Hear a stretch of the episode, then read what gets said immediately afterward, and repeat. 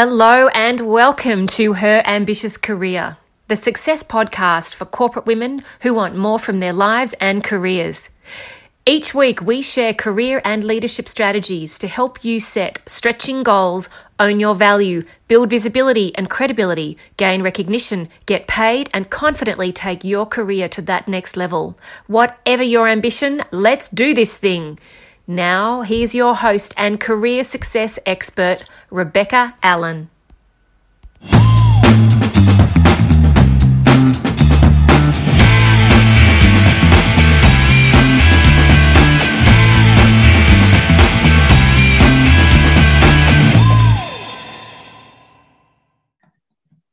Ladies, welcome on into this episode where we're talking about money. Show me the money. And we're actually going to be talking about the different money languages. So if you'd never realized that there were money languages, there are actually eight money languages in terms of how we connect with money. And I have an expert with me here today. I've got Julia Scott with me. Hi, Julia. Hi, how are you? I'm really, really well. I'm really looking forward to this. This is our second episode together. yes, it's so good to so, be back. yes, so, Julia, we're here to talk about money languages. And I would love it if you could give us a really brief understanding of what these different eight money languages are. Yeah, sure. So, um, so I might just explain to people what a money language is. Sure. start with. Um, so I like to always bring things back to um, relationships um, because we all resonate with that and understand it. So you've all you've heard of the five love languages yes i think most of us have heard of that yes. and how if you can understand what your love language is and your drivers and values um, and understand your partners then you can communicate so much more smoothly and easily and understand how to um, ask for what you want in the other person's language yes. in terms of love. So if we then now move back into the money arena we can do the same thing for money languages. Um, it's kind of like your money personality if you will and everyone has a unique blueprint. So um, there's eight different types archetypes, if you will. Um, there's the alchemist, who is um, an idealist and loves to illuminate positive change. There's the romantic, who is um, like the hedonist and loves to spend money to enjoy the pleasures of life. Uh, the connector, who is a relationship creator and they have a lot of faith and optimism in everything that they do. And for that reason, people always want to connect with them. Um, the accumulator, who's the inner banker, and um, they they love the concept of respect and appreciation for money.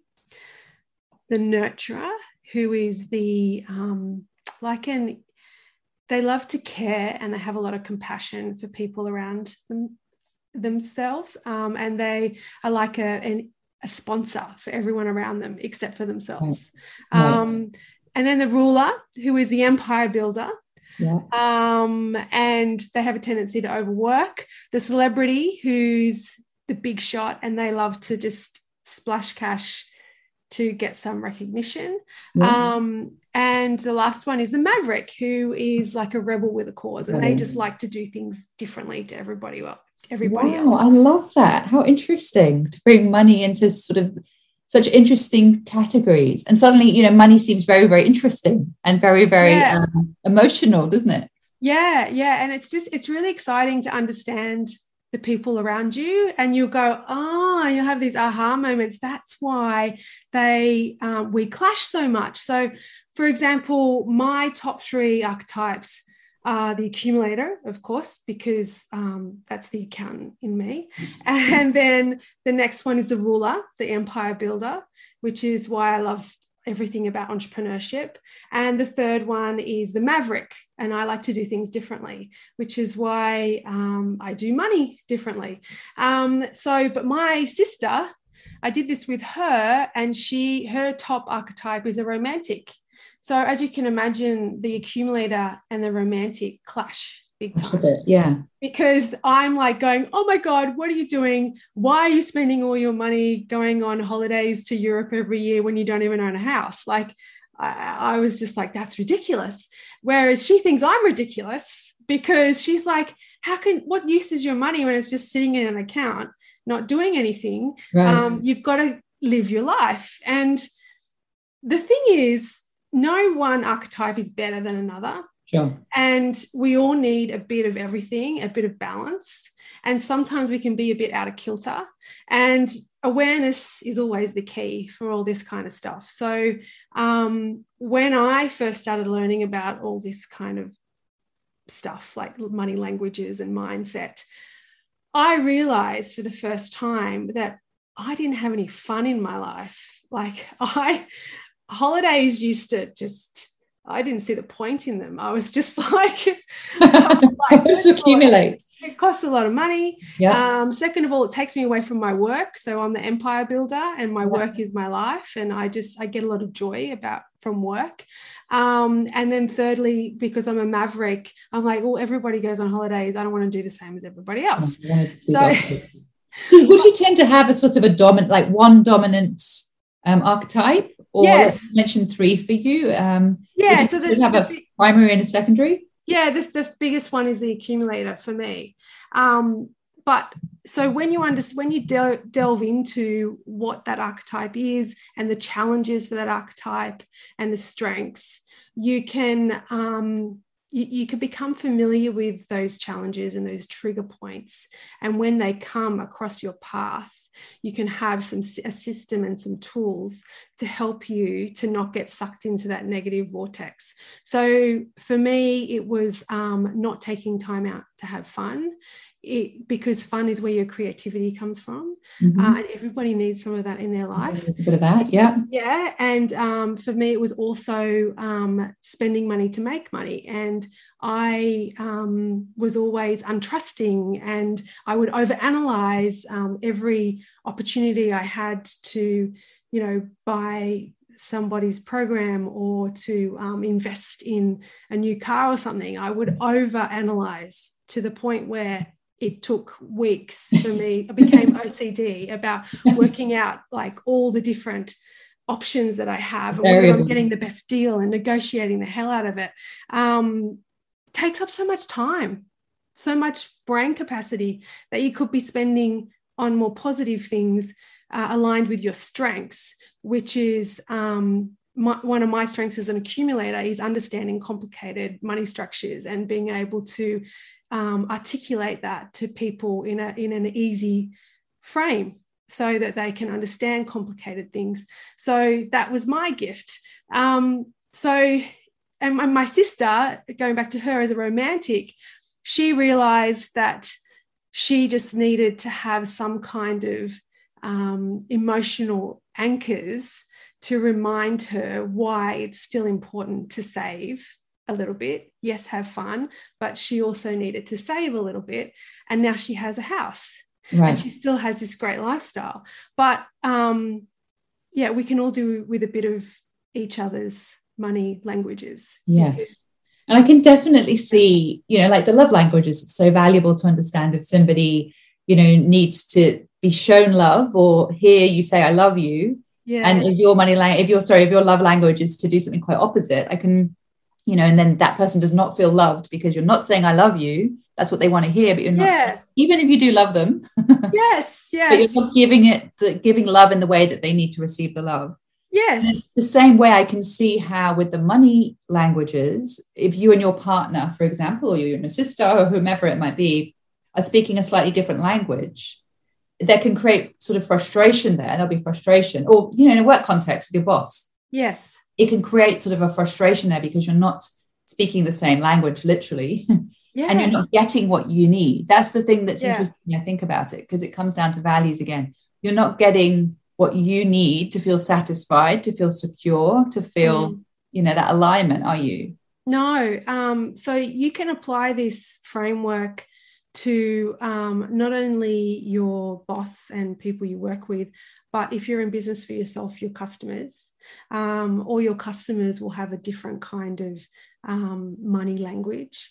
And some of them um, might want, might crave the value aspect and they're only going to buy if you have if you give them value and you, and you articulate what that value is that's the accumulator customers um, you might have some maverick customers and they don't want to do things the same way as everyone else everyone mm-hmm. else so they you might want to offer them um, explain to them how your product um, or services are different to everyone else's out there, and um, you're going to not be taking the same vanilla path everyone has. And then when it comes to your work, um, you can understand what's driving your boss in terms of numbers um, and how can you make his job easier because at the end of the day he's going to want you around more and going to value you more if you make his life easier or her life. Sorry, I don't know yeah. why I said his. That's okay. It's probably, let's face it, we're all about women here. So, it's all right.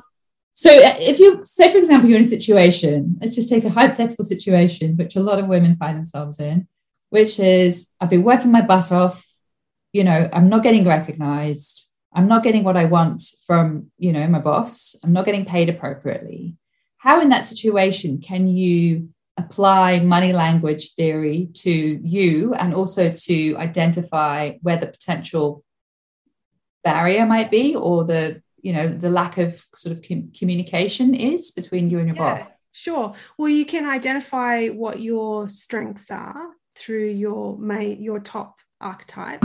And you can explain you know when, when you're putting a proposal to your boss on why you deserve a raise you can list your strengths out. Um, and then of course you can become more aware of what your challenges are and you can put in place some kind of system to help you override them. Um, and then you can also um, point that out to your boss as well. And then um, if you if you can identify your boss's money languages, you can identify what drives him, what he values, and you put yourself in his position and say, if I was him, what would I um, want in somebody doing in the role that I'm applying for?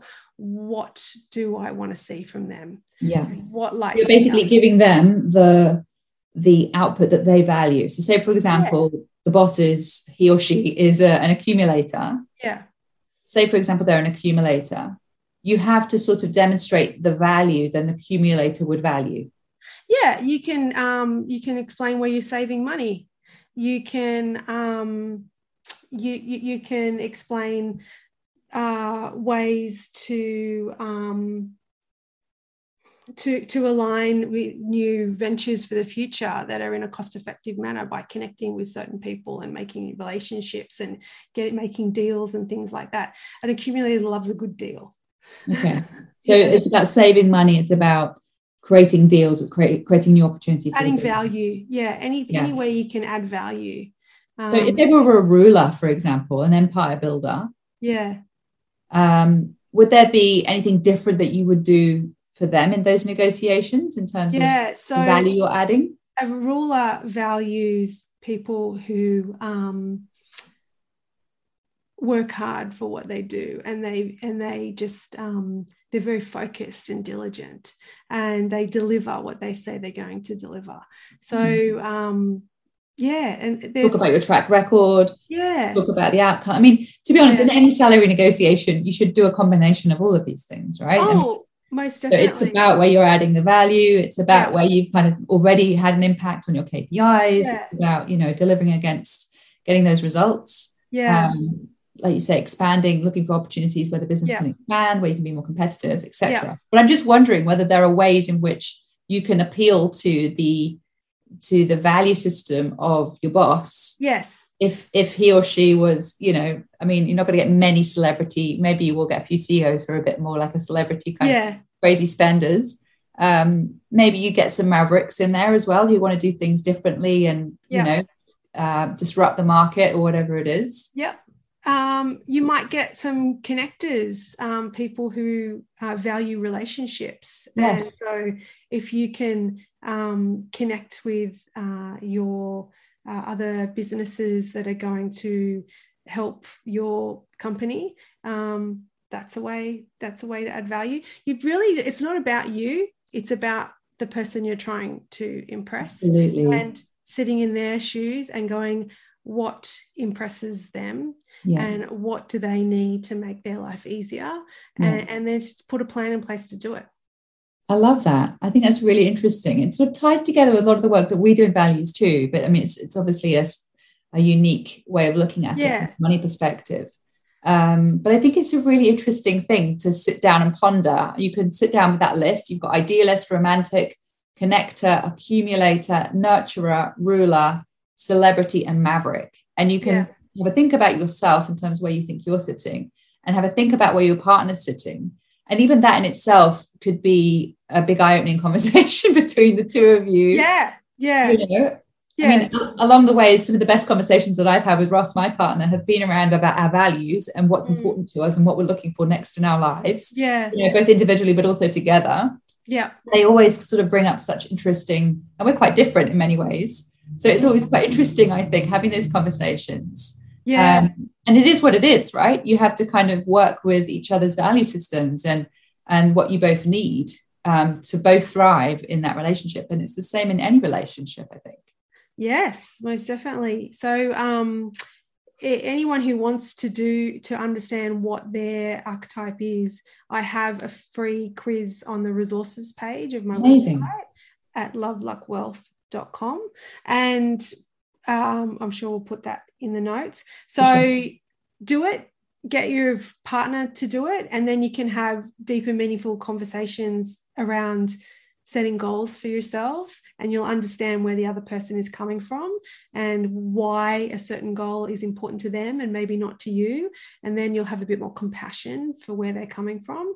Um, and I mean, it's not always easy to get your boss to do the quiz, but um, you can just, you know, think about like which archetype do you think you would fall into, and um, how can I best impress that archetype? Yeah. um, what what do they value the most and then and then deliver it find a way to deliver it yeah. um, yeah you've just got to put yourself in their shoes and you've got to be able to articulate the results that you can or have delivered and uh, put it in writing Absolutely. because not everybody can take all that information in at once and Mm. um, yeah i think people forget the power of writing stuff down whether it's just for yourself or to deliver um, a proposal to your boss for a negotiation. Writing things down on paper like i'm talking hand um, held pen to paper there's something to be said about how it uh, interacts with your brain and when you write something down your brain sees it as more real yes. and it will find a way to make it come true yes. um, I'm a huge believer in that. I think that's a massive part of deepening learning and cementing Yeah. the learning is by actually writing things down almost sort of trying to interpret what you're reading or hearing or learning and creating your own diagram or creating your own system or list or Yeah. something like that that just reinforces what you're learning i think it's really really powerful it is Um, and it does and cement your intention That's right. And then once you write that down, there's a system in your brain that will be activated called the reticular activating system. And it will start to look for opportunities in your immediate surroundings uh, and the people you know and the places you go um, to find ways to, to make this happen. You don't have to know if you're going to set goals for yourself on what you want to achieve before the next review date you don't even necessarily have to know how you're going to do that. Having the idea is the magic in itself. And then you have to write that down and then just let your brain find the ways to, and, and let the law of attraction bring the, the different people and opportunities and things that you come across when you read. It, it'll come to you and you have to trust agree that. more. Yeah, I can agree more. Julia, thank you so much. So, thank you so much also for sharing your free resource to do the quiz to find out your own money mindset. I think that's really interesting. Sorry, money language. Yeah. Um, how else could somebody connect with you or work with you? What what sort of um, links do you have that we could share with our listeners? Yeah, all, all my links across the web um, are Love Luck Wealth. So that's Instagram, Facebook, LinkedIn. my website is loveluckwealth.com and there's lots of free resources there. There's a blog, there's ways to work with me, everything you need. So don't be shy, connect with me and communicate with me. Um, I love to receive emails and messages from people. Um, we were just talking about this before, Rebecca, but we, spe- we send out all this content all the time and we don't always have a live audience that is responding in the present time. So I, I love to get feedback from people. So please write to me. Email away. Yeah. and definitely I'll put all the links to to the quiz and also to your resources um, into the show notes. So if you want to connect with Julia, just go to the show notes and all the links will be there. Thank you so much for joining us, ladies. It's been a pleasure as always. Julia, thank you so much for your time today. Thank you. And thank you, everyone, for listening. Really appreciate it. Today's conversation really took me back to some of my early communication skills training in NLP, where we were talking about flexibility and the idea that the most flexible person in the room wins. So, this idea that the person who can adapt, the person who understands what the other person needs most, is the one who's most likely to be able to influence the other person. So, when it comes to salary negotiations, salary review times, pay rises, I'd love you to think more about the person that you're actually negotiating with. And I think Julia's insights today have really given us a really good understanding of how different people think. There are eight different types she's talked about today, eight different ways in which people value money and how um, their values actually drive their behaviors and their decision making. And I think if you can spend some time thinking about how your boss or the person you're negotiating with actually values things and values how people work and how people show up and how they expect people to perform and all those kinds of things. You can actually talk about yourself in a language that they identify with in a way that really kind of influences them, in a way that helps them think that you're like them and you get them and you understand them and what they're looking for ultimately. So I have really enjoyed that conversation. I thought it was a really, really interesting way of looking at money, but also in terms of um, values and what people value most. So I love that. Um, if you're interested too in talking about your career and talking with me perhaps about, you know, moving forwards in your career, getting promoted, getting out of that space of feeling invisible and unrecognized, and that's absolutely our area of expertise. We work in the space of personal branding and raising your profile and building visibility and credibility with key stakeholders so that you can really assume those senior leadership positions and be seen as that thought leader, that go-to expert your first step with us always is to download one of our free resources. It's um, a free resource. It's called The Seven Habits of Female Execs Who Get Promoted. You can get that by going to rebeccasfreegift.com. You'll get some other emails from us with all sorts of valuable um, content on them. And I just really hope you take me up on my offer because it's the greatest starting point to get um, started thinking about your career and moving forwards and actually elevating yourself into that position that you're absolutely worthy of and ready for. But I really want to help you get there. So that's the first place to go, Rebecca's rebeccasfreegift.com. And I look forward to seeing you next week.